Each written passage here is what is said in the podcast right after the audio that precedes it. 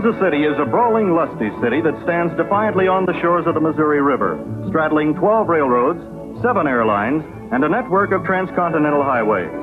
It's the center of a thriving empire that stretches north to Iowa and to Nebraska, south to Arkansas and Oklahoma. Kansas City is noted for its beef business, the most flourishing in the nation, and for 10 story towers filled with golden grain.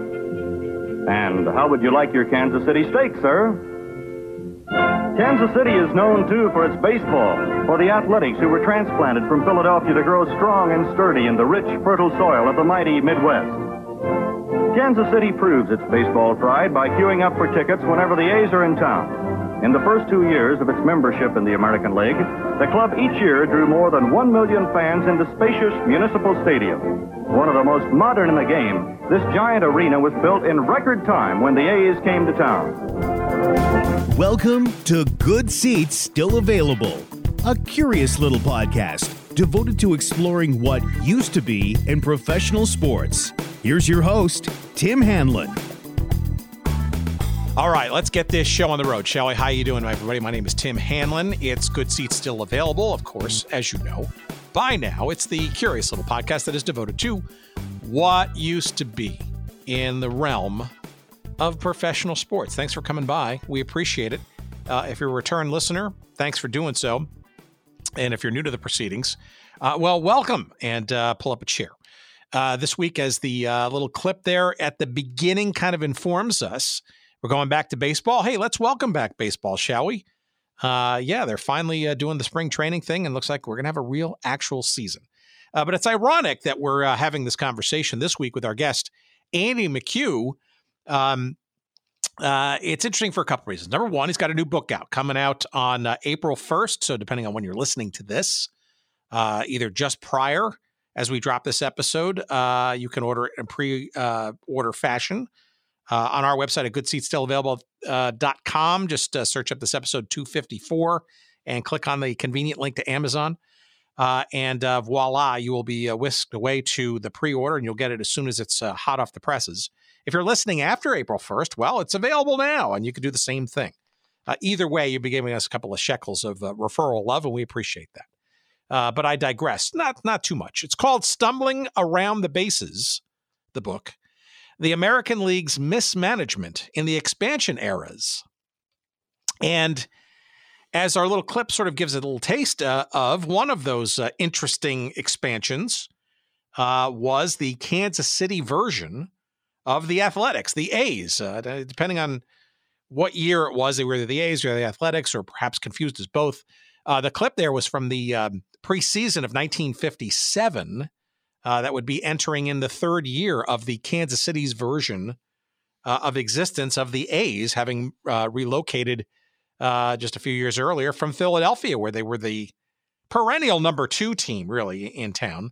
Um, uh, but as uh, as a really good example, frankly, of how the American League kind of, you know, sort of did the expansion and or relocation thing uh, frankly, not all that great. And that's kind of the thesis of, of our conversation with Andy coming up uh, in just a bit. Um, you can literally look at the listings of the franchise uh, uh, uh enablements or, or enfranchisements or, or, expansions. There you go. That's what I'm looking for.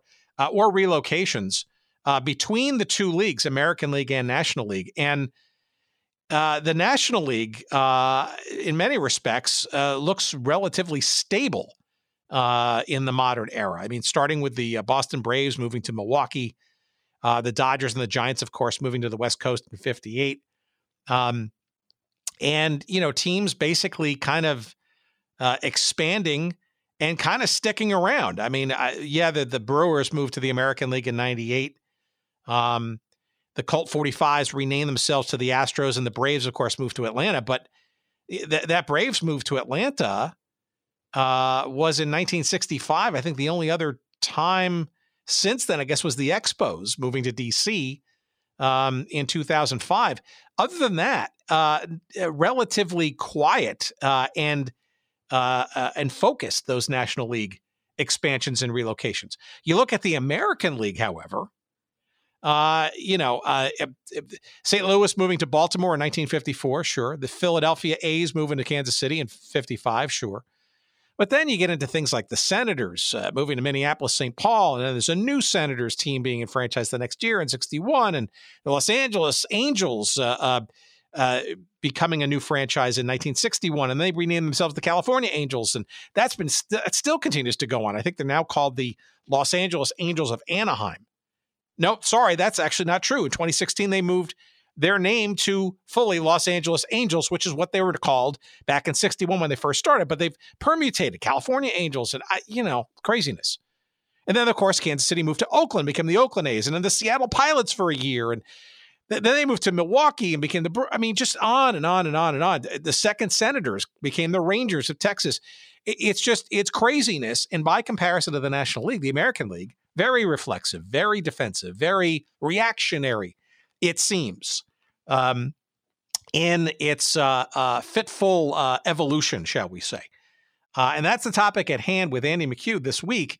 And again, it's interesting timing because as uh, the new collective bargaining agreement has been uh, ratified and agreed to between the players and the owners here in 2022, as we get ready for another uh, season, you'll know that there's a, just a ton of changes uh, coming to the game again uh, in terms of a pitching clock, the, the designated hitter rule, which has long been a unique wrinkle of the American League. We think Charlie Finley was an instigator of such, and he's a really good example of the kind of crazy, wacky, uh, uh, in many cases unstable or unstable uh, owners uh, in in the American League and their approach to, to expansion and whatnot.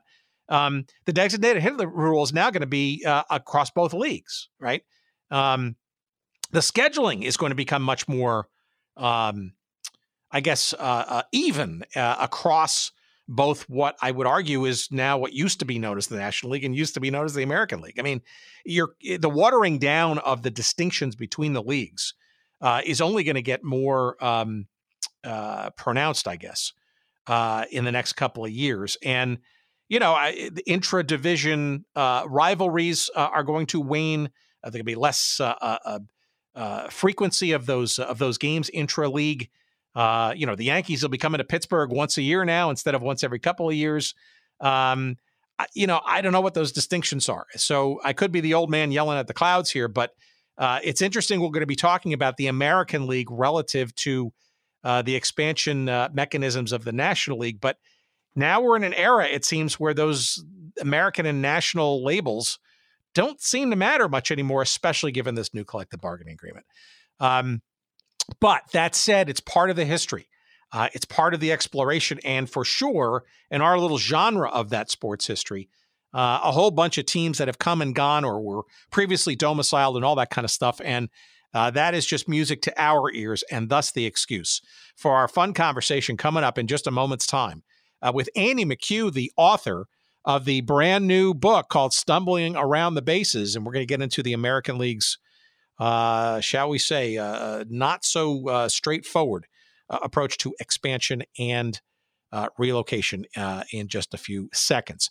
our sponsor of the week, Roulette Game. Let's spin the wheel. And what do we land? How about something thematic, shall we? Ebbets Field Flannels, of course. Our friends in Seattle.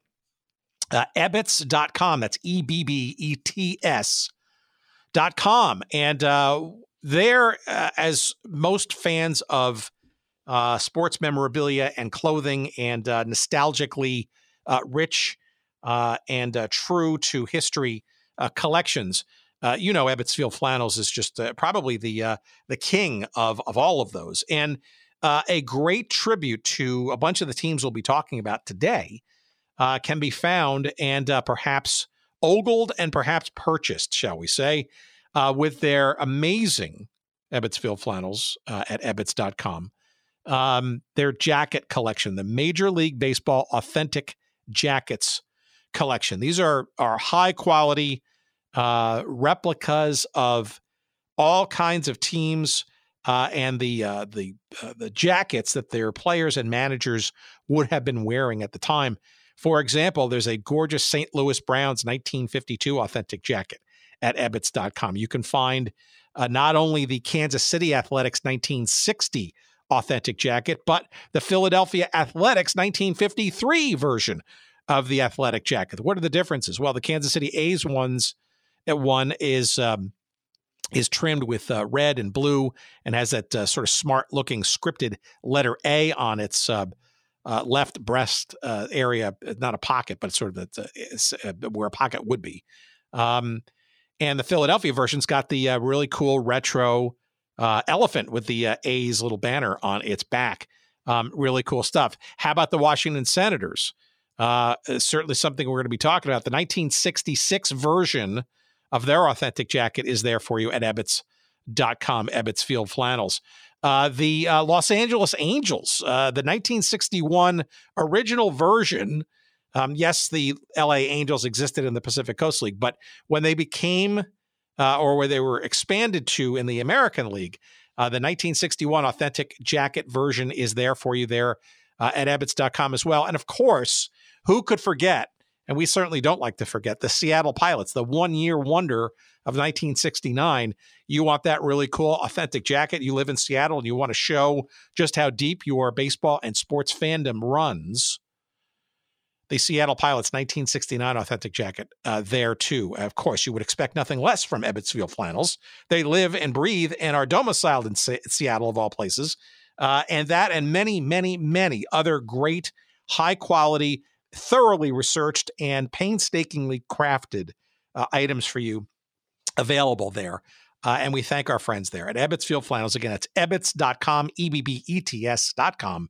And yes, a promo code for you there to save 10% off all of your purchases. That's Good Seats 10. Good Seats, the number 10. That's the promo code at ebbets.com. Thank you, Ebbets Field Flannels. We appreciate your patronage of our little show and our support and your support for it, etc.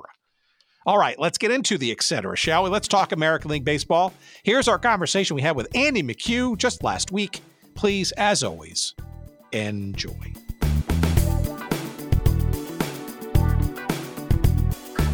Maybe uh, to, to give our audience a bit of, of some background, uh, this is not your first rodeo in the realm of, uh, of baseball history. What's your entree to to all of this in the first place? You're not a baseball writer by trade, are you? No, I was actually a, a uh, business reporter, uh, editor, columnist, uh, almost exclusively in the business realm for uh, most of my adult career. Uh, I did do some sports just because, or really baseball, because I loved it. And uh, they'd occasionally, occasionally let me off the leash to write something about baseball. But basically, I was a I was a business reporter. Um, and therefore, most of the stuff I've written about baseball has involved the business end of the game. And uh, give us a sense of how this particular story, in your mind, came about. It, it seems to me it was uh, more of an outgrowth of another project, and, and maybe even influenced by. maybe you could also describe what uh, who's on the cover of this book too to our audience.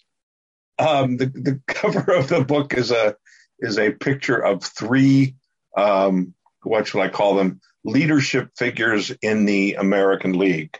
Uh, Joe Cronin, the league's president, Bowie Kuhn, who was then the commissioner, and John Fetzer, who uh, through the 60s and into the early 70s was probably the most influential figure in, in the councils of the American League owners.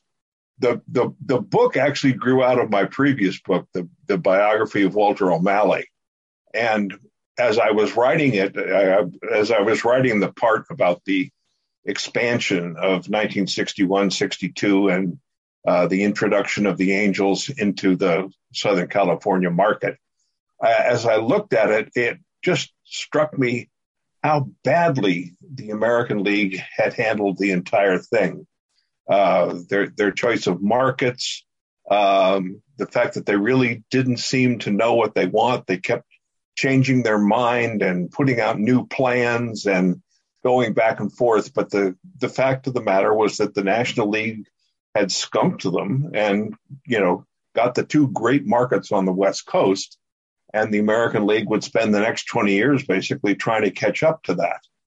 Um, and then I started, I, my friend uh, Rob Garratt wrote a very nice book about the history of the San Francisco Giants. And um, in reading that, uh, I was again struck about how bad a decision it was that the American League allowed Charlie Finley to move into San Francisco. And you took a market there. The Giants, the Giants had been there for 10 years at that point, and they'd averaged basically 1.5 million a year for those 10 years.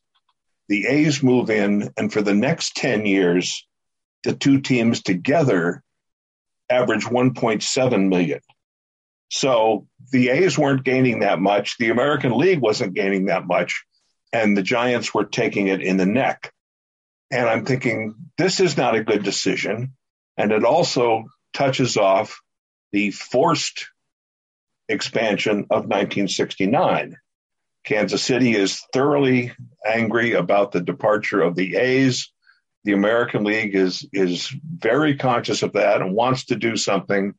So they set out to uh, expand and give Kansas City a team. The National League does not want to go along. They do not think that baseball is ready for further expansion. Um, but the American League feels it has to force the issue to stay out of court. Um, so they expand um, with uh, Seattle and Kansas City. Um, and th- there are two more issues here. First of all, Seattle and Kansas City are much smaller than Montreal and San Diego together, the two cities that the National League chooses to expand to. Again, choosing lesser markets. Uh, one of the things I note in the book that if you look at, at attendance for just last year, 2021, um, of the 15 smallest attendance draws in Major League Baseball, 10 of them are at cities that were originally chosen by the American League. They consistently had this ability to choose the lesser markets as they did in 69. Um, in addition, in Seattle, they completely bollocks the way they choose the ownership group. In Kansas City, they sit down, they solicit bids, they get four or five different bids they look at the possible ownership groups and they choose well with Ewing Kauffman. In Seattle, Joe Cronin walks into town. This is this is the market they really wanted. That's and why they were willing to let Charlie Finley move to Oakland. They were desperately trying to catch up with attendance on the West Coast. So they felt they had to go into Seattle if they're going to go into Kansas City. So in Seattle, Joe Cronin goes in and he goes to the only people that baseball really knows in Seattle, the Soriano brothers. Um, uh, Dewey is the president of the Pacific Coast League. Um, he's in partnership with his brother Max. And basically, um, Cronin basically says to the Sorianos, You've got the franchise if you can come up with the money. They overlook what had what had led Charlie Finley not to go to Seattle in 68 when he moved the A's. He would have rather gone to Seattle, but he thought that the minor league ballpark that was available in Seattle was simply uh, not conducive to, to doing anything at all. It was just, it wasn't even a good minor league ballpark anymore, much, much less a major league ballpark. But uh, the American League plows ahead. The Sorianos, who don't have good connections with the business community there, as the NFL would prove a few years later, um, there's money. There's money in Nordstrom's. There's money in Weyerhaeuser. There's money in in Boeing and other big companies that are based in Seattle. You know, much less Microsoft years later. Um, but they, there's plenty of money there. But the Sorianos don't have that connection, so they scratch around among their the, their other brothers and and their acquaintances. But it winds up that 60% of the money from the franchise comes from out of town, comes from Cleveland, basically, from William Daley, who had owned the Indians in an earlier iteration. So, I mean, this should have been a warning sign to the American League uh, about Seattle that they, they couldn't come up with local money. Um, and so they strike a, they, they're going to go ahead. They're going to use the minor league ballpark, Sick's Stadium, uh, which is at this point uh, 30 some odd years old. It's been owned by the city for most of the last decade and has not been maintained very well. Um, but they strike a deal with the city that the, the city is going to put um, some money into refurbishing the ballpark. But when the American League signs that deal, they don't specify what the specifics of things in terms of number of seats and quality and uh, the amenities that are going to be built into the ballpark are going to be. Um, they first say it's going to be, oh, maybe 28,000 seats. Then that's cut to 25,000. Then that's cut even more. And th- it's clear as you get into it, the city is just not that interested. Yeah, they like having a major league team, but they're not that interested in um, really doing too much for this major league team. Five members on the city council, only three of them are really interested, and two of them are actively opposed to spending any money on the pilots.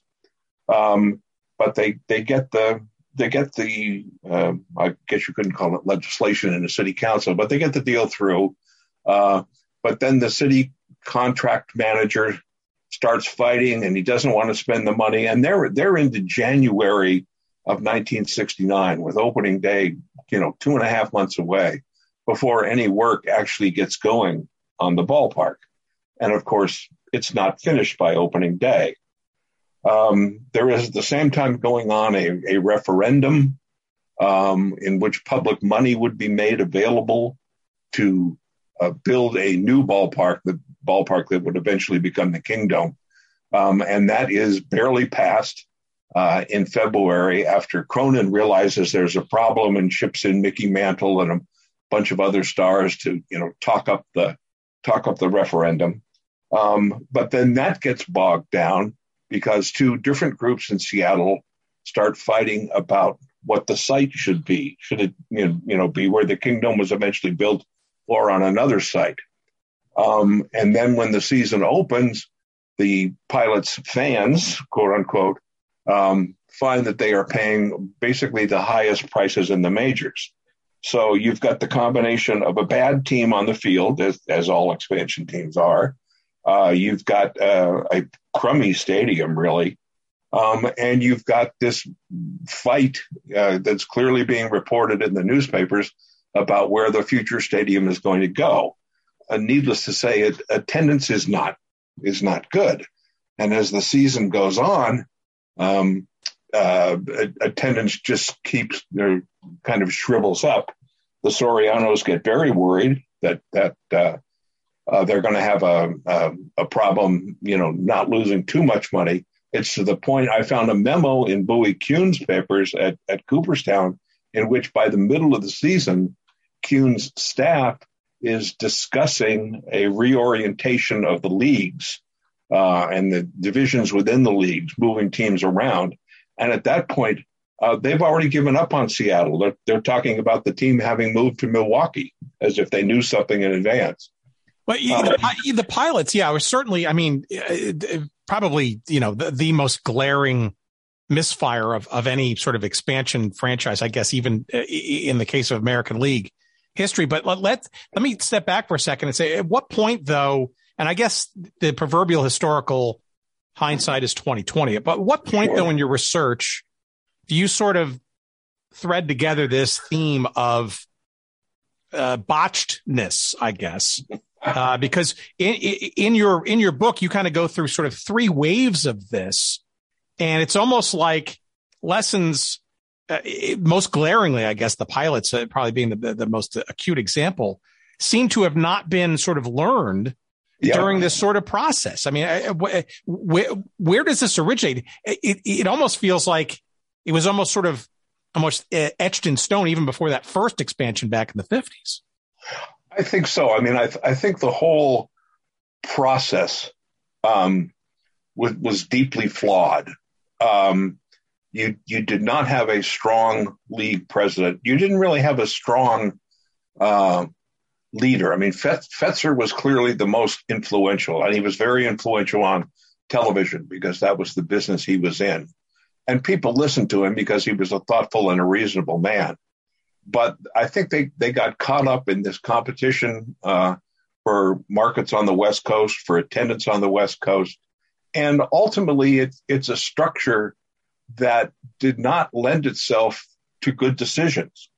Um, each of these guys, eight and then 10 and even later 12, um, is probably not paying attention to his business. Calvin Griffith is, but the rest of these guys are, you know, building cars or making pizza or, you know, what, whatever their business happened to be, real estate, uh, all of these things. And baseball is a secondary consideration.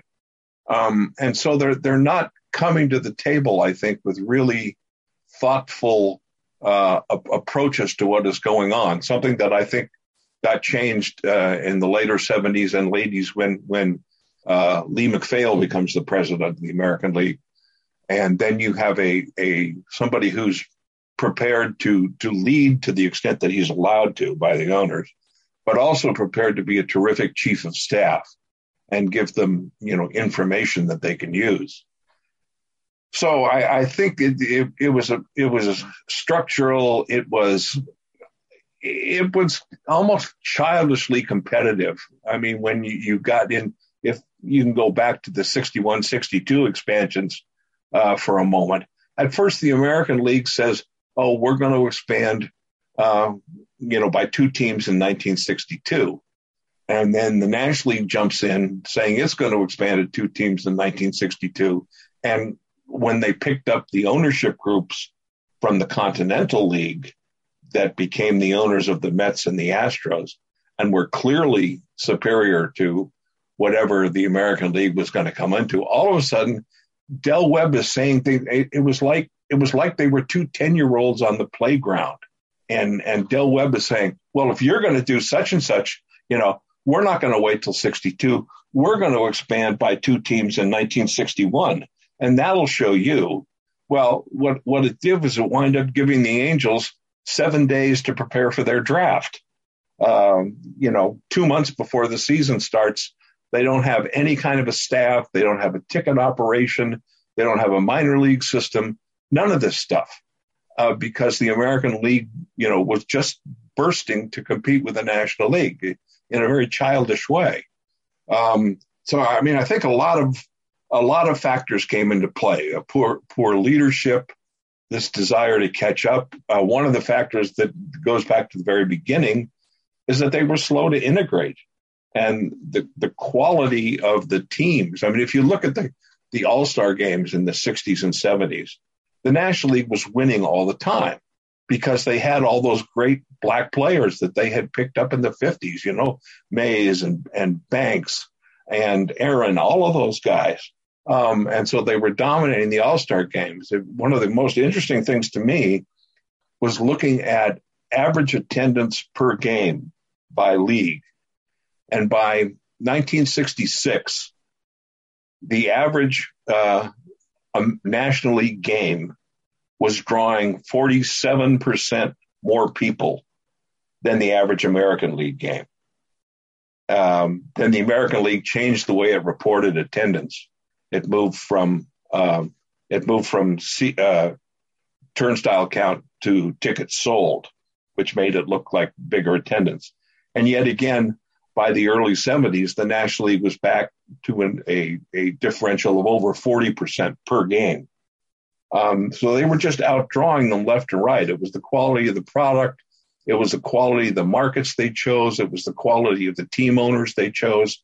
I mean, it's not only the debacle in Seattle, but you're dealing with, with people like Finley and for that matter, Bill Veeck. These guys are not team players. They are not on the lookout for, for the league as a whole. They are very much people who are dedicated to improving their own franchises. Um, and, and not, you know, really looking at what, what the league needs. But let's so, let's let, us take a step back for a second and, and talk about the 50s because uh, you know it, it um it's really interesting. We sort of see this sort of uh, uh, great expansion sort of uh, uh in other leagues, and, and you know in the case of the NHL, right? It, it took them until 1967 to recognize that there was you know a great big Western uh, world out there. Yeah. Um, but but yeah, the 50s obviously was where baseball sort of kind of sort of recognized that there were some some greener pastures out there.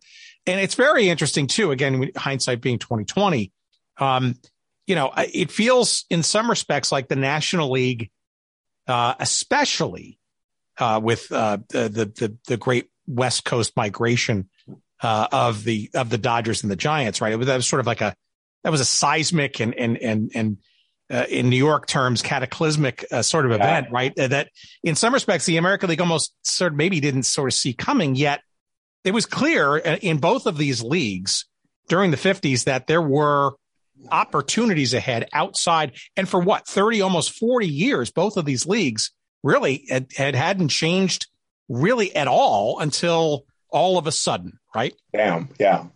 Well, I think that's very true. Um, but I, I, I mean, if you look at, if you say you read the sporting news starting right after World War II up until the late, up until the Dodgers and Giants move, what you've got is is a kind of an intellectual recognition that those are huge markets out there and they have to get into Major League Baseball somehow.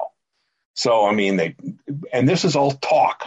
You know, nothing actually gets done except maybe a study. But, you know, are we going to expand to 10 teams each? Are we going to start a third league? Are we going to make the PCL a major league? All of these ideas are kicked around, but nothing is done. And even the National League doesn't do anything but sit back and say, oh, Walter and Horace, yeah, go ahead. I mean, this is all driven ultimately by O'Malley's recognition that this was the way he needed to go for his franchise and his ability to talk to Horace Stoneham and say, Horace, I, I know you're already committed to moving to Minneapolis, but it would make more sense if you move to San Francisco and we keep this this rivalry alive and having Stoneham buy into that. So it, it's a process really that at its base is driven by one owner who specifically, I think, baseball is his business. You know, it's not any of these other businesses. Baseball is his business, and he's thinking about it. Do, and he think, drives the National League to the West Coast. Yeah, that's and interesting. That, do, do, you think he got so? Obviously, he was a you know, baseball lifer by that point, right? But I mean, I, you know, in some respects, the American League almost kind of set some of these gears in motion, right? Because I, I, think people sort of get everybody sort of remembers the Dodgers and the Giants bolting west, but you know, that people forget that a few years earlier, um, 54 and 55 in succession, um, the second team in St. Louis, the Browns, moved to Baltimore, and the second team, if you will, I'm not talking historically, but at least in terms of followed uh, uh, yeah. fandom and whatnot, the Athletics in Philadelphia moved to Kansas City, two brand new, well, Baltimore not essentially new, but essentially modern day new markets, right? And while yeah. Baltimore and Kansas City, not sort of the, the most gigantic uh, television rich and, and, and fertile uh, markets that the United States had to offer at that time, it did certainly give some sense that, hey, you know, the old order of these teams that really haven't, you know, moved anywhere in decades. And by the way, in certain markets where they can't even support two clubs, you know, maybe that's sort of a, uh, modern day sort of hint that that stuff needs to change. I, I, I don't know. It, it, I mean, I'm certainly reading into something, and you're the expert, not me. But you know, um, I don't think, think, it takes a rocket science when people see some initial well, moves like that and go, "Geez, what else is out there?" And the and the West Coast certainly looks very alluring. I think you're absolutely right, Tim. It's just that they were ultimately uh, those two and and the Braves, for that matter, moving from Boston to Milwaukee in the same time period. They were just too timid. Um, and I mean, if if you look at it, Kansas City, which is the farthest west that any of those teams moved at that time, Kansas City is closer to Boston than it is to the West Coast. They just weren't willing to think too boldly about what was possible. And, and they were passing up what in 1950 was the third biggest market in the country in LA, and which by 1960 would be the second biggest market in the country. So wouldn't wouldn't have the I, I guess from an American League perspective? Well, no, I actually both of the leagues. Maybe you can sort of enlighten me. Would you know we've done a, a bunch of conversations around the the Pacific Coast League, which you know to to those who who were there around that time, I mean, they would fight you to say that it was about as major league as you were going to find. Certainly not absolutely. day to day per se, but there were absolutely moments of equalness, if not maybe out, you know, uh, outperforming. Um, why wouldn't any either of these leagues, either together in tandem to carve up the the West Coast, or separately as as a move for their individual leagues, go after the PCL and sort of I don't know, uh, make a make a purchase, so to speak. It almost seems like it'd be ready made. Well, the rivalries or the names versus trying to expand their way and and and start anew, if you will, and and and try to start from scratch. Well, I mean, the P- the PCL made an effort to get themselves converted into a major league, and that ran from right after World War II until they finally gave up the ghost in about 1953. And the major leagues were simply both leagues were simply resistant. I mean, I think um, ultimately they hoped to get those markets for themselves, but couldn't really just agree on how to go about it. Um, and again, this this is a a function of of the of the way that all of it's a very fragmented leadership structure. Uh, you have a, a commissioner whose duties are really very limited I mean, we all expect the commissioner to be, you know, the leader of baseball. He doesn't have any leadership role. I mean, if you if you read his job description, it's it's all about, you know, protecting the image of the game and making sure gambling doesn't take place. I mean, that's that's why they put um, Landis in there to begin with, and what was still the job by this time, Ford Frick has it. But there's still they're not willing to put anybody in charge. It's very fragmented among the, among these owners. Very few of them are really paying attention um, and seeing the possibilities. And of course, they, they do want to reserve the markets for themselves. I mean, right before World War II, and I mean literally right before World War II, they nearly put a team into LA. Um, Phil Ball of the, of the St. Louis Browns, who was, you know, probably in the worst shape of anybody in the majors, uh, spent a year researching uh, plane schedules and train schedules, and he worked out a schedule for the 1942 season, which the American League owners were prepared to accept. And he went to Chicago for the winter meetings, um, expecting to get that improved. He goes to a Chicago Cardinals football game on the afternoon of Sunday, December 7th. And here's the news Japanese have bombed Pearl Harbor. And he knew right away you know, with a major war starting, there was no way they're going to allow him to move. Um, by the end of the war, he sold the team. Nobody else is willing to, to you know, to, to grab that possibility and really go with it. Um, I know in Los Angeles, reading the papers, um, many times in the mid to early 50s, when you're talking about that period where the where the Braves and Browns and Athletics all moved, and other weak teams like the Senators and the Reds are seen to be on the block. There's much talk in Los Angeles about about getting a team and who it might be and all of that, but it, it never goes beyond the talking stage. Um, you know, these guys are. I mean, it, it was a risk. I mean, it, it's easy to look back today, certainly, and even a few years after after the Dodgers and Giants moved and think, whoa, these guys had it made from the beginning. Well, they weren't at all sure of that. I mean, there were there were risks involved, travel risks. I know the Dodgers had to guarantee every other team in the National League that that team would take away literally as much visiting teams share from their series in Los Angeles as they had the year before in Brooklyn because those teams were all scared that O'Malley wasn't going to draw any attendance, wasn't going to make any money. Um, and in, in, you know, in retrospect, that just seems crazy given the kind of attendance the Dodgers have had for 60 years now. But at the time, it was a, it was a real fear. Um, you know, it was not an established market. They were not really playing in, in any kind of a major league stadium. Nobody knew what this town was like. And of course, the Easterners all thought that Western people were, you know, these kind of superficial bohunks. Um, so I, I, I think it, it, it took a, it took some business courage uh, to make the move that, that O'Malley and Stoneham made. It's really interesting too because baseball is, um, you know, is has historically and uniquely been sort of this, um, uh, I would say, controlled chaos. It's interesting we're having this this conversation in the spring of 2022, just after the yeah. latest collective bargaining agreement. And and it, what's striking to me is just the the sheer um, uh, doubling down on uh, how can I best to generis, genericizing baseball into one gigantic pot known as Major League Baseball.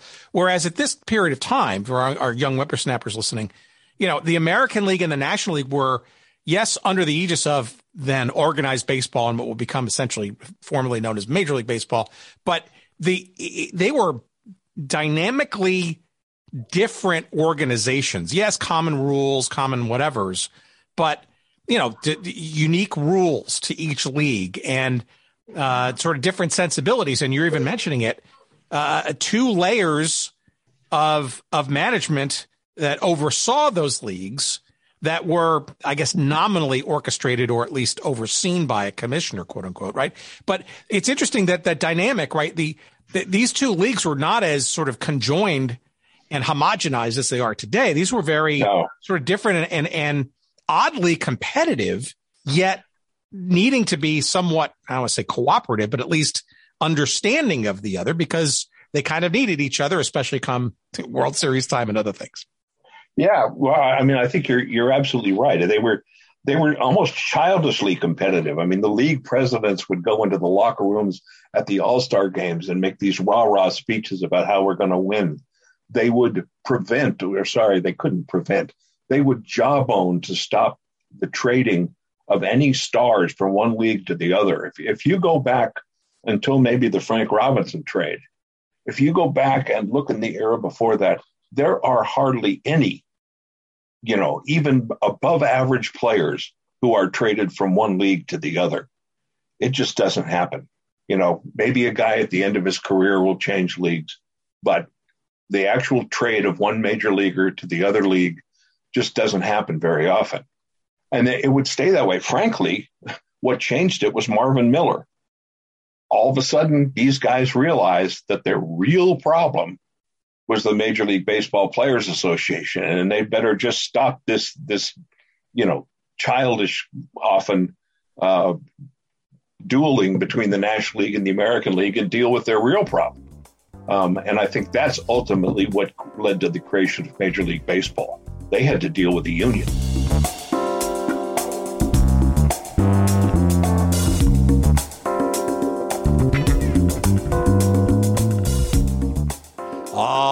What's this? LinkedIn jobs. Hey, these days, it can be hard to find and hire the right candidates for your small business. That's why LinkedIn Jobs made it easier to find the people that you want to talk to faster and for free. Create a free job post in minutes on LinkedIn Jobs to reach your network and beyond to the world's largest professional network of over 770 million people. My goodness. Focus on candidates with just the right skills and experience, and use screening questions to get your role in front of only the most qualified. Then use the simple tools on LinkedIn jobs to quickly filter and prioritize who you'd like to interview and hire. It's why small businesses rate LinkedIn jobs number one in delivering quality hires versus the leading competitors. Yes, that's it's no surprise, friends, that LinkedIn Jobs helps you find the candidates that you want to talk to faster. Of course. Well, did you know that every week that nearly 40 million job seekers visit LinkedIn? Come on. Post your job for free at linkedin.com slash good seats. That's linkedin.com slash good seats to post your job for free. Terms and conditions apply.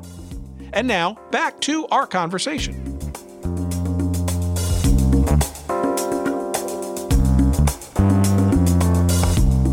It's also very interesting too. You look at sort of the expansion history of these two leagues, right? And um, I, you go to, to Wikipedia and just look up the pages of, of the expansions, and you'll see like the, the the National League is just is like a handful, like maybe ten sort of franchise uh, grantings and or moves, and the and the relative stability. When then you, go, you flip over to the American League's page, and you oh, see yeah. there's just there's mistake after renaming after uh, uh, you know, leaving and then a new franchise literally. The, I mean, Washington, right? Washington and Kansas City. I mean, these are two great examples here. Maybe we could use this as a segue, but I, it, just, it's, it's, it's shocking to me how in two separate cases, the case of the, of the Washington, uh, uh, Senators, uh, and, the Kansas City Athletics, when, the, when those teams move, literally almost overnight, there's another franchise to take their place. Mm-hmm. Um, and one has to scratch their head and go, well, wait a minute. I mean, these teams left for a reason, or and obviously probably complicated. But how do you, how do you then how do you expect a, a fan uh, base to kind of just forget about what was for years ago, and all of a sudden either embrace, even with the same name on top of that, in some cases, a, a brand new whole cloth franchise that has zero of that and is essentially starting from scratch. I mean th- to me, that's like the that's like cases one and two of, of yeah. how the American League, I don't know, couldn't get it right, so to speak. They yeah they they, they were driven, I think, by you know considerations that that either they created themselves as they did in Kansas City by allowing Finley to move, or that you know they should have bit the bullet about. I mean, in in 61 when they created the second version of the senators their fear was that congress would rebel against them because the senators couldn't go to baseball games anymore. Um, and, and, i think that was um, that was mistaken something that it would take them uh, a dozen years to realize when they let the second senators go to texas uh, without any real repercussions from congress at all. Um, but they weren't willing to uh, they weren't willing to really deal. I mean, there were there were there was an interesting solution proposed at the time because people could see that the that the senators were the old senators, the first senators, were about to be good as they would be when they became the twins in the in the early to mid 60s. So it was proposed that those players that well Calvin Griffith desperately wanted to get out of Washington. So it was proposed that they give Calvin the expansion franchise in Minnesota, and he could go ahead and build up his team there. And then the other people would get to keep the players that the fans in Washington had gotten to know and would were clearly already major leaguers at that point and, and allow them to stay. But that was nixed. Calvin wanted to keep his players. There's in, in throughout this process in both leagues, there is enormous deference from one owner to another. Okay. Um, because ultimately, I think if I prevent my colleague here from doing something, I'm ultimately creating a precedent which will stop me from doing the same thing in the future. So they don't like to restrict an owner's big decisions about where he wants to play or how he wants to get his stadium financed or anything like that. There's just enormous deference there because they, they don't want to set up precedents that might come backfire on them. Talk about what you hinted at it before, and we've had a couple of conversations on, on this, but the, I, I, think it's lost on a lot of folks in the early '60s. The um, the uh, the rumblings and the the the, the shovel digging, I think, in, in some cases, around this Continental League. Um, mm. It seems to me that that sort of hastened things too. But then, even then, it looks like the National League, in some respects, outsmarted the American League once oh, that definitely. was came and definitely. went, so to speak. Yeah. Well, I, I think that's a very interesting uh, episode, the, the whole Continental League thing. To, for a, a brief background, um, when after the Dodgers and Giants left, New York wanted to get a National League team back they put a guy named Bill Shea in charge of a committee to do this. Uh, Shea was a, a, New York lawyer. Shea went and hooked up with Branch Rickey, and Rickey had an idea for a third major league. Um, and he started, and Rickey recognized from the beginning that to to be successful, he was going to need ownership groups with deep pockets because there'd be stadiums and scouting staffs and you know minor league systems and all of that to be put together. And so he, he put the league together. There were, two powerhouses who eventually became the ownership group of the Mets and the Astros. Uh, there was a, a, fairly good group in, in Minneapolis built around um, Hamm's Brewing and what became Target stores and groups like that. Uh, Jack Kent Cooke in, in Toronto put together a, a fairly strong group. Um, there was a group in Denver. Um, there was theoretically groups in Atlanta and Los Angeles, but they really never got off the never got off the ground. Um, but when it became clear to the major league owners that this group maybe did really represent a threat when they got into Congress. Um, and Congress was debating a bill which would restrict how many minor leaguers each major league team could keep. Um, and the majors won that vote, but they did it with a much smaller margin than their professional lobbyists had told them was was going to be.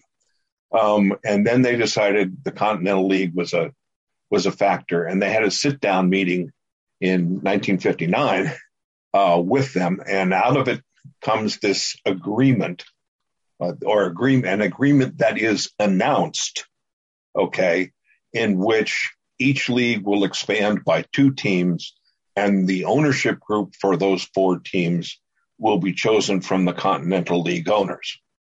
Now, at the time, really nobody notices it, but one significant factor is that Del Webb, the owner of the Yankees and the, and the the power in their expansion committee, and Joe Cronin, the league president, say nothing about this. The agreement is announced by Walter O'Malley, backed up by Frick. Um, all of the you know positive voices are coming from the National League, um, and that's because Del Webb knows that the Continental League doesn't have the ownership groups that he needs. From the American League's point of view, they're two, they have two goals. Okay. They want into Southern California. They want a team in LA. That's the market they're desperate for. And the, the LA Continental League group never really came together. They never paid their dues to the league. Uh, they never really defined who they were. And the other market that they, that the American League needs is one in Washington because they have promised Calvin Griffith at this point that he can move his team to Minneapolis. And there is no Continental League group in minutes in Washington. So Webb doesn't doesn't what shall I say? He doesn't knock down the idea that this is a done deal. He just says nothing. Um, and so the the the the dance with the Continental League starts. Uh, the National League, led by O'Malley, gets the two markets that they want. They want to get into Houston, they want to get back into New York, and they get the two strongest ownership groups.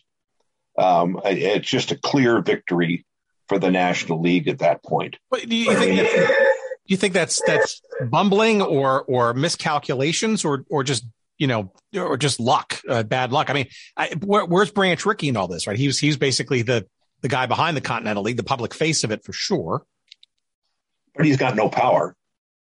I mean, the, the Continental League is falling apart. I mean, it, it was an idea. That's what Branch had. He had an idea. Okay. But he doesn't control these owners. The owners want into Major League Baseball. Bill Shea wants one of, gets one of them into New York. Those, those are the driving forces here. And Rickey can protest as he does. Um, he, he can call Webb uh, names as only Branch Rickey can. Uh, the the definition of perfidy, um, but he he really doesn't have any leverage to do anything else at this point. Um, so, I mean, the National League gets what it's want. The American League, I think, because they hadn't really thought the problem through. You know, what markets do we want, and how can we get into them? They they knew they wanted into L.A., but they hadn't lined up a group there. They hadn't gone to anybody who might be interested and had the money and say, Hey, can you put together a group? They hadn't just gone to the Chamber of Commerce and say, Hey, we're, we're coming in. Why don't you guys, you know, work out four or five groups who can apply to us? And they try and do it in a raging hurry because they want to, you know, they want to be a year ahead of the American League. So it, it just, it, it, it wasn't well thought out at all. Um, they didn't step back. Uh, they didn't really try and figure out what their interests were. They got somewhat trapped because they felt they had to put a team into Washington, which was which was not the greatest market. I mean, there there were others around the country. Uh, I mean, you, you could have gone into Dallas, you could have gone into Atlanta, uh, you could have gone into uh, Montreal or Toronto. I mean, all of those would eventually get franchises, and they were all available uh, in 1961. Well, and, plus, plus, you were also dealing with uh, you're you're you're, ta- you're, taking an old team, moving them, and putting a new team with the same name and slapping a new coat of paint on on something that's brand new, right? Just, just it seems you know already you're going to put yourself in a ditch before you even get yeah, you know, the new team. Yeah, I mean that that was just again a, a lot of this is what I would call business courage. They weren't they weren't willing to you know break off their ties with Washington. They just thought they were more important. And, you know, they they kind of failed to realize there was a new horizon out there. Um, it sounds like the American League was was quite reactionary. You have a great quote in in your uh, your preface or the intro uh, from Bill Veeck. He said, uh, "Planning is wholly out of keeping with the American League tradition of confronting all emergencies head on with capital panic and patchwork." Yes, Bill Veeck. Uh, you know, and this is a guy obviously been there for decades, uh, and he capitalized panic and patchwork. Um, and I, you know, it it does feel like not only that, you look at sort of the, the, history of it, it looks like that. And it also feels to me, too, that there is that sort of, I guess, longstanding inferiority complex, too, because it's oh, the yeah. quote unquote junior circuit, right? Which is kind of, you know, uh, funny to listen to. But, but there's, there was that, that third chip on the shoulder that, uh, that the National League seemed to kind of exude. Yeah, I, I think so. I mean, I think that's part of that, that kind of school ground mentality that I was describing with Webb, in which they're trying to one up the National League um, because it, it's so clearly in terms of uh, attendance, uh, in terms of integration. Uh, a lot of the innovations that had come about in the last 30 years or so are all coming out of the National League. Um, radio broadcasting, um, farm systems, um, those kind of things, those ideas are all growing out of the National League uh, not out of the American League. And this is somewhat disguised by the dominance of the of the Yankees. Um, you know, that makes it look like the the leagues are equal. And of course, in terms of winning World Series, they're the American League is more than equal. Um, but it, but in other areas, they they are not doing as well, and and they are not as progressive in their thinking about you know where in in a, in a business sense where where is my market? Where am I going to make the most money? Where can I create the most stable franchises? Well, you hinted at it before. Um, maybe a comparison of the ownership groups, right? I mean, we we have not dare uh, spoken of the name of the, by far the most uh, illustrious and historic and Titanic uh, or uh, Titans, sorry, not Titanic, Titans I'm sure, I'm sure there, were, there were some years. The New York Yankees, right, are, are you know, were clearly uh, the beneficiaries, at least in the short term, when uh, the two National League teams left uh, uh for the West Coast. Um, I, w- where was their sort of role in all this? Because I, I, you know, having grown up in New York and, and seeing how dominant uh, the Yankees have been on the landscape uh, for for decades, and still, in many respects, still are. Um, it's kind of hard not to think that uh, there was there's a I don't know an assumption that that keeping the American League a little bit um, you know uh, out of some of these sort of hyper competitive environments and maybe to the to the betterment of say a, a franchise like the Yankees is was maybe in their best interest or maybe I'm just really reading into things. Yeah, I kind of one of the one of the most interesting facts is that in 1958, the Dodgers and the Giants leave New York and the Yankees' attendance goes down. Um, that just the city wasn't as excited about baseball as it had been. And I don't know exactly how the Yankees owners interpreted that. Um, I mean, they were still, I mean, obviously they won the pennant in 1958 and they went to the World Series and, and won that as well. Um, yeah, but you can't you can't absorb those two longtime franchises and those fan bases, especially when the, the Yankees were essentially hated as as local rivals, right? But but then you know longer term, right? In theory, it's the whole you know New York metropolitan area market now, just with one franchise. That's you know if you're a businessman, that's that's a pretty good opportunity in the years ahead. Well, yeah, except I think there's there's two factors there that, that also played almost equally for, for Walter O'Malley in Los Angeles. One, for the benefit of my league, whether you're, whether it's O'Malley or Webb who's talking, I need to get into that other guy's market because my league will be stronger if we do that. And second of all, that it, it's good to have a little rivalry in town. Yeah, there's an awful lot of people in New York who are, put it politely, National League fans or impolitely Yankee haters. Um, and their interest in baseball would be stimulated by having a National League team. I mean, when the Mets show up, they are just awful, and yet people respond to them. Um, so I, I, I, think that and that playing, in, a, playing in the polo grounds, no less, which is falling yeah, apart. Exactly. Um, so I, I think that there's a, a realization. I mean, I, I know Walter O'Malley doesn't really want another team in LA, but he knows his league has to get into New York. And the exact opposite, I'm sure, is true of Webb. He knows his league needs to get into LA, and he knows the price is going to be letting a National League team into New York. And he fights it. But Frick makes it pretty clear that the kind of legalistic arguments that Webb and Topping come up with are not going to stand.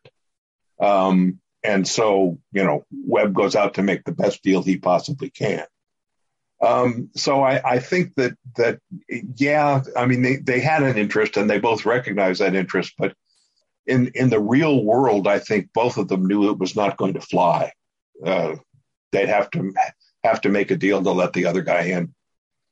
It, this is all relatively quaint, especially when you look at it with the, with the prism of, of today's, yeah, as I said earlier, homogenized Major League Baseball. Right? I, I um, you know, I you know, I, am not a nostalgist per se, but it, it does, you know, I, I, I think this book is really important as framework because there, there were eh, for, for, for many, many years differences, unique, quirky differences. Now you're describing, I think, something that really hasn't been investigated for some time. And that's sort of the somewhat relatively ham handedness of, of the approach of, of expanding the game in, in modern times. Yeah. But, you know, the rules differences, right? The DH, right? You know, the American League came up with that for uh, as as a way to speed up the game and make it a little bit more offensively exciting. And, and lo and behold, that one's coming over, and now it's going to be the law of the land uh, across both leagues now. So uh, they didn't get it completely wrong, I guess, but it's just it's very interesting to see how sort of this, uh, you know, uh,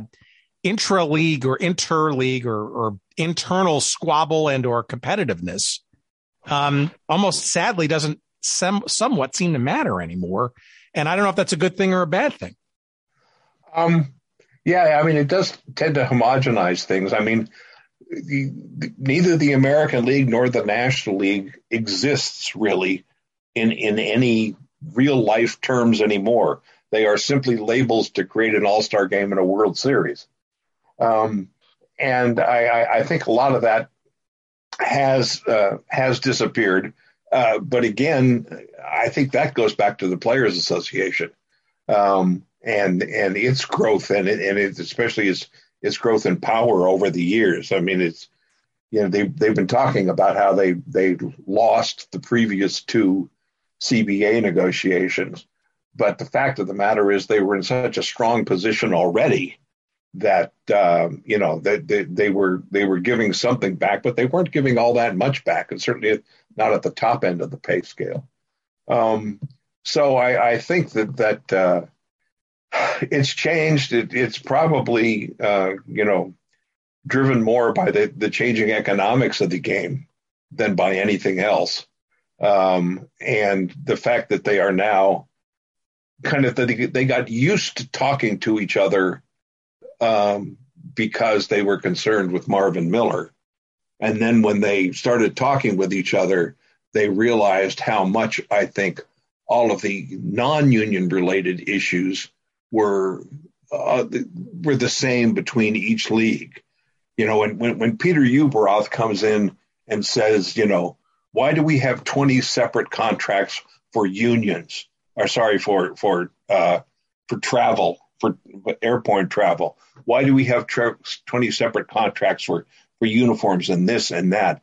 And begins to show them that by doing these kind of industry wide negotiations, he can cut their costs. It's little things like that that basically begin to put the people from the leagues at the same table consistently and recognizing how their their interests cross, how how the really important differences are not between National League and American League, but between small market and large market. Um, and I think that contributed to to the what shall I say the dominance of of the, the leagues and the different leagues. It's yeah, I, I mean, I, I miss that. I mean, I grew up as a National League fan, um, and uh, you know, I, I kind of miss some of those rivalries, but the game moves on. Sometimes in the right direction, sometimes not. Yeah, I mean, I guess so. I mean, I you know, I had the luxury of growing up in the New York metro area and had you know had two teams to kind of choose from and root for and see the differences of close hand, close up, right? And you know, the in that case, the Mets were always sort of the the scruffy number two to the the, the dominant and and historically uh, uh, rich uh, Yankees, and you know, I'm sure uh-huh. it was uh-huh. different here in Chicago too, which was uh, the reverse, right? Where yeah, sort of the you know the uh, the the White Sox were a bit. Um, you know, I'm always sort of like the second uh, fiddle, and and we're constantly talking about moving and stuff.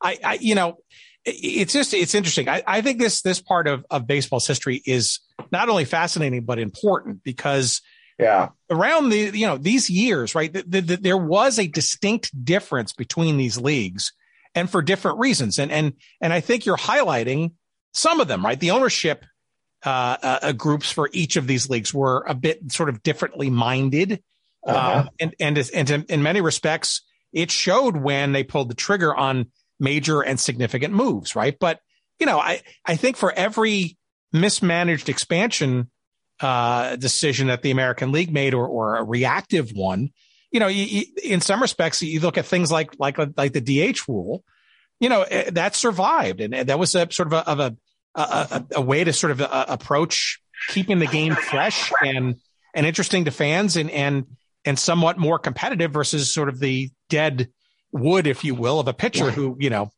hadn't swung a bat right. in 15 years, right? Tim, don't get me going on the DH rule.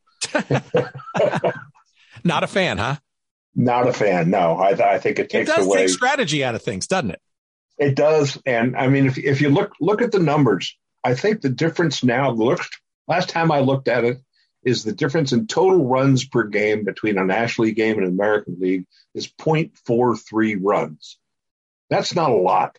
Um, and you're, you're, you're giving up a lot of a lot of strategy. I remember a story I wrote, gosh, 30 years ago probably about signs and signals, and I was interviewing some third base coaches, and I asked an American League third base coach about it, and his response is, "Oh, we don't give any signals before about the sixth inning." we just, you know, we stand around and wait, wait for the big guy to hit a home run. Um, so they, they, they were taking that whole strategic level out of the American League game. And yeah, you know, I mean, watching a, a pitcher flail at three strikes is, is not the most entertaining thing. But, uh, at the same time, you can, they can do something, some of it surprisingly, some of them who really make an effort. Like I get to watch Kershaw here in LA, and he's not much of a hitter, but boy, does he try.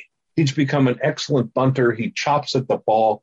There, I mean, there are things going on in his head, and as a fan, you can watch them and see them, and that to me is what's interesting. Um, that, I mean, I'm I'm one of these. I guess the two people in the entire world who like that ghost runner on second in extra innings, uh, not because it shortens the game, because I think it causes all the managers and the players in the field to think a lot more than they had to. Um, and, and I like that kind of thing.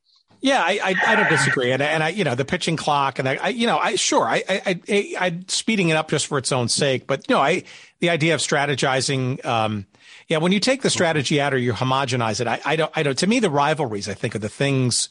That's the that's the thing that I think to me is is uh, going to get hollowed out. And, you know, I, for every, you know, uh, Yankees Red Sox rivalry, uh, but yeah, and the crosstown classics now are in Chicago and stuff. Yeah. I mean, those are terrific. But they you know, I, I, guess for everybody who who laments the fact that uh, intra league uh, and intra division uh, rivalries are going to be far less, or certainly less uh, less played. Um, you know, there's that uh, there's that uh, story out of Pittsburgh, right? Hey, the Yankees haven't been here in 20 years. We get to see them now for a series or two, right? And I don't know, may, maybe it is a bit of spreading the wealth, but I I just I think we lose some stuff, a whole bunch of stuff, a lot of the history, which this game has more than any right, other sport yeah. in this country, right? And I don't know, you, you tinker with that, and then it just becomes just another billionaire's play toy. Yeah, I mean, it's going to be interesting to see what happens with those those Pittsburgh Yankees series, at, at least the ones in Pittsburgh, because I mean, basically, it looks to me like with the the interleague games we get right now, if you've got a natural rivalry, Yankees Mets, Dodgers uh, Angels, A's Giants, White Sox Cubs, uh, Royals Cardinals, um, you know Reds Indians, uh, sorry Guardians. Um, you, you do see a noticeable increase in attendance. I mean, people are clearly buying into that. But then you get the non rivalry games in the opposite league, and they do no better, if that, than uh, they do against playing their own natural league opponents. So, I mean, I, I think it's it's it's worked to that extent. But if if you're a team that doesn't have a natural rival, I don't know that it helps you much at all. And like you say, it it does diminish the importance of leagues. Um, I mean, ev- everything. I mean, the, the, the whole playoff structure is designed to diminish the importance of leagues because it diminishes the importance of winning the league. Yeah, um, and, I, and, I, think I think the heritage is too right, and and yeah, this is the historian or the amateur armchair historian in me, right? It's like you know the people, you know, people barely recognize like the, where these names came from, or yeah. you know why they exist, or how they got that way, or or you know from from what city this franchise originally uh, uh, uh, emanated from. I mean, all that stuff is it's hard enough to sort of prevent that from being whitewashed, and now I think this is just one gigantic new coat of paint that's only going to make it worse to to remember any of that stuff. Yeah, I mean, I, to me, the biggest trouble is you're not seeing you're not seeing kids pick up the game that we did, both playing and reading about it, and you know, learning about it. When you know we're kids, you know, you're reading My Greatest Day in Baseball and um, you know all those kind of books that, that we read when we were kids um, and I see that I can, I remember my son coming home lamenting one summer day and he said it was boring today. And I said, well, what did you do? And he said, well, I tried to get a baseball game, but nobody else wanted to play, you know, cause all of his kids, you know, basketball, video games, stuff like that. They're, they're not coming to the game. They're not being brought to the game. Um, and so they're, they're not learning that stuff that, you know, slowly seeped into our consciousness about franchise moves and old names and, and great games and all of that kind of stuff. It's, it's getting lost. I mean, there'll always be crazy people like us who learn it, but uh, uh, the, the, the broader fan base is disappearing. All right. Well, I'm not. I'm not gonna. I'm not gonna leave it on on, on that note. So I'm, let me uh, let me just leave you with. Let me. I'm going to put you on the spot here. So, of all the okay. research that you did uh, in the American League and, and its its bumblingness, if shall we say, for in its expansion thing. So, which um, uh, let's call them lineages uh, of which lineage to you was the most interesting and or head scratching or did you learn something uh, curious about that maybe you didn't know going in and i'll give you a few choices right so there's the philadelphia to kansas city to oakland a's tree uh, there's the washington senators to minnesota and then the new senators to texas thing so the senators ish um, uh-huh. and maybe the travails of the Angels, right, who seem to want to be in Los Angeles, but they want to be really broadly California. And then they're Orange County, and then they're Anaheim. Now the Anaheim Angels. I, you know, to me, those are kind of like, and then and Seattle doesn't count, right? Okay, the Seattle Pilots doesn't count because that's just the, the ultimate. oh, you, uh, you, you're taking the big one away from me. I did okay. take it away. I, are any of those uh, more curious than others in your mind, or or do any any sort of things sort of stand out from from any of those? Because they're all just crazy in their own sort of way. Yeah, I, I guess the strangest thing to me is why the American League, first of all, allowed Charlie Finley in, and then why they continued to not only tolerate him, but to let him get away with stuff. I mean, yeah, and, and why not the orange baseball? We need that back. Right. Okay. Yeah. Um, but uh, you know, the, he he tries to to move to Dallas, they shoot him down. He tries to move to Louisville, they shoot him down. Um, but then they let him go to Oakland. Why? And I, again, I think it's because they wanted, you know, a, a, bigger market on the on the West Coast. But but the point, I mean, why did they let this guy in to begin with? They, got warning. I mean, they asked some of their members you know, to go out and, you know, check around Wall Street and stuff and find out about this guy. And the recommendation that came back is don't touch him. But they went ahead and touched him. Not only touched him, they let him into the room. Um, and, and I really think that, you know, having having people like that who were not at all interested in in the overall good performance of their league really makes it much harder for them to operate. Um, he's always going to be in there agitating and, and not agitating particularly well. I mean, sometimes clearly he was right. He was the only one in the room who seemed to understand Marvin Miller.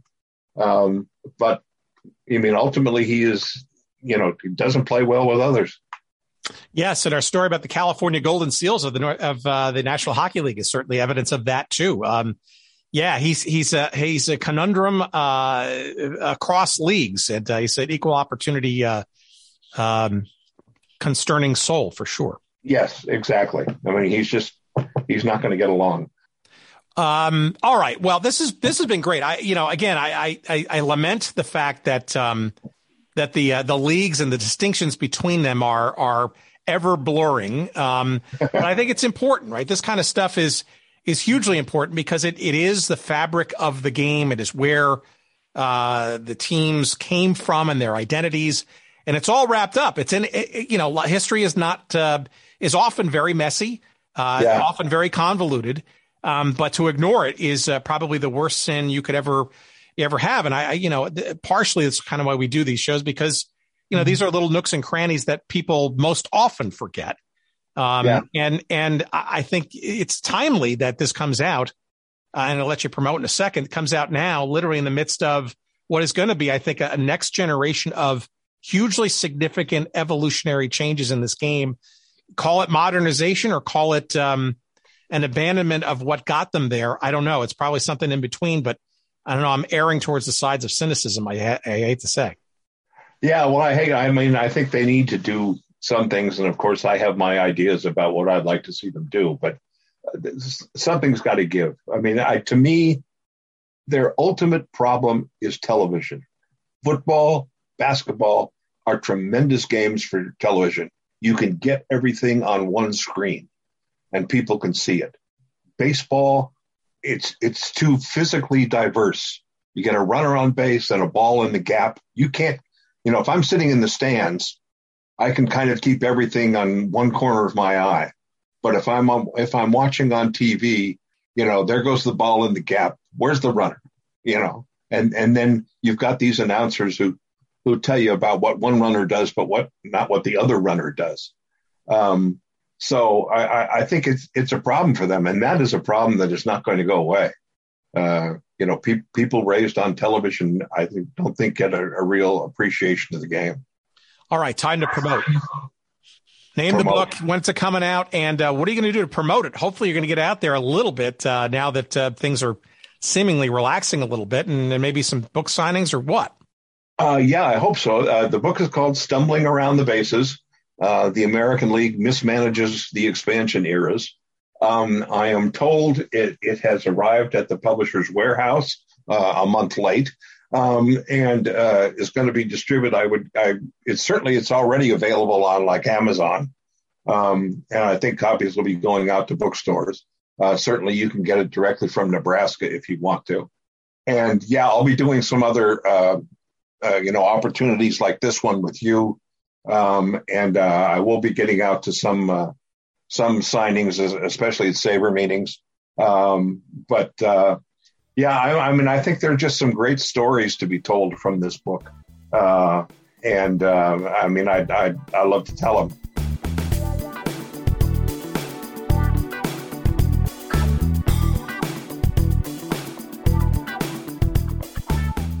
All right, our many many thanks to Andy McCue. Uh, the book is either uh, coming out in a couple of days and you can pre-order it, or it's already out uh, and uh, available for purchase. Uh, it just depends on whether you're listening to this before or on or after April 1st. That's the divining line. But regardless, it's called Stumbling Around the Bases The American League's Mismanagement in the Expansion Eras. It is published by our friends at the University of Nebraska Press. Uh, and uh, it is a great read. Uh, you will learn a lot as I did.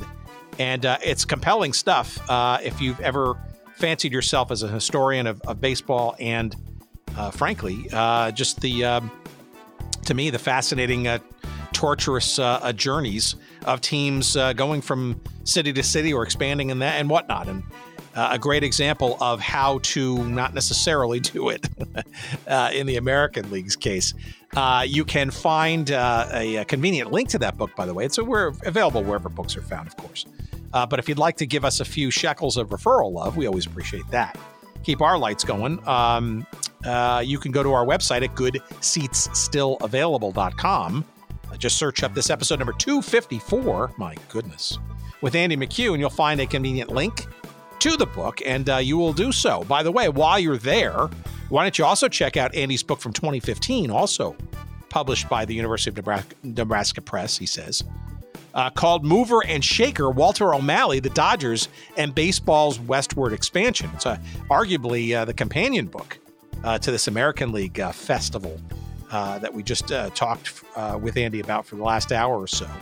Um, no more important person in the shakeup of the National League uh, and the uh, the uh, the terrain of Major League Baseball than uh, than he in that process, uh, moving the Dodgers. Uh, and then uh, behind them, the the Giants. That wasn't sort of done just by chance. there was sort of some rhyme and reason behind it, and that's a great book too. And you can order that through our little convenient link too. however you get it, um, by all means, get it and both of them. Frankly, it you'll uh, be glad you did. It'll be wonderful pre-summer beach reading material, ready and raring to go when the uh, the days get hotter and uh, the beach beckons. Uh, let's see what else. While you're on GoodSeatsStillAvailable.com, you can see every single see. Well, they're they're there for you to see. You can search them up as well, but of course, you can listen to every single stinking episode we've ever done. We put them all on the website. Uh, you can stream them. You can share them with friends. You can do whatever you want. Of course, the most um, logical way to ensure that you get every single episode of this show is to subscribe to us or follow us, for God's sakes, and wherever you get or consume or stream or listen to podcasts. We're available just about everywhere you can find them, for God's sake. So, so just do that at least. And of course, if there's a place where you can rate and review them, well, you know, we appreciate it, especially if it's a damn, damn good one.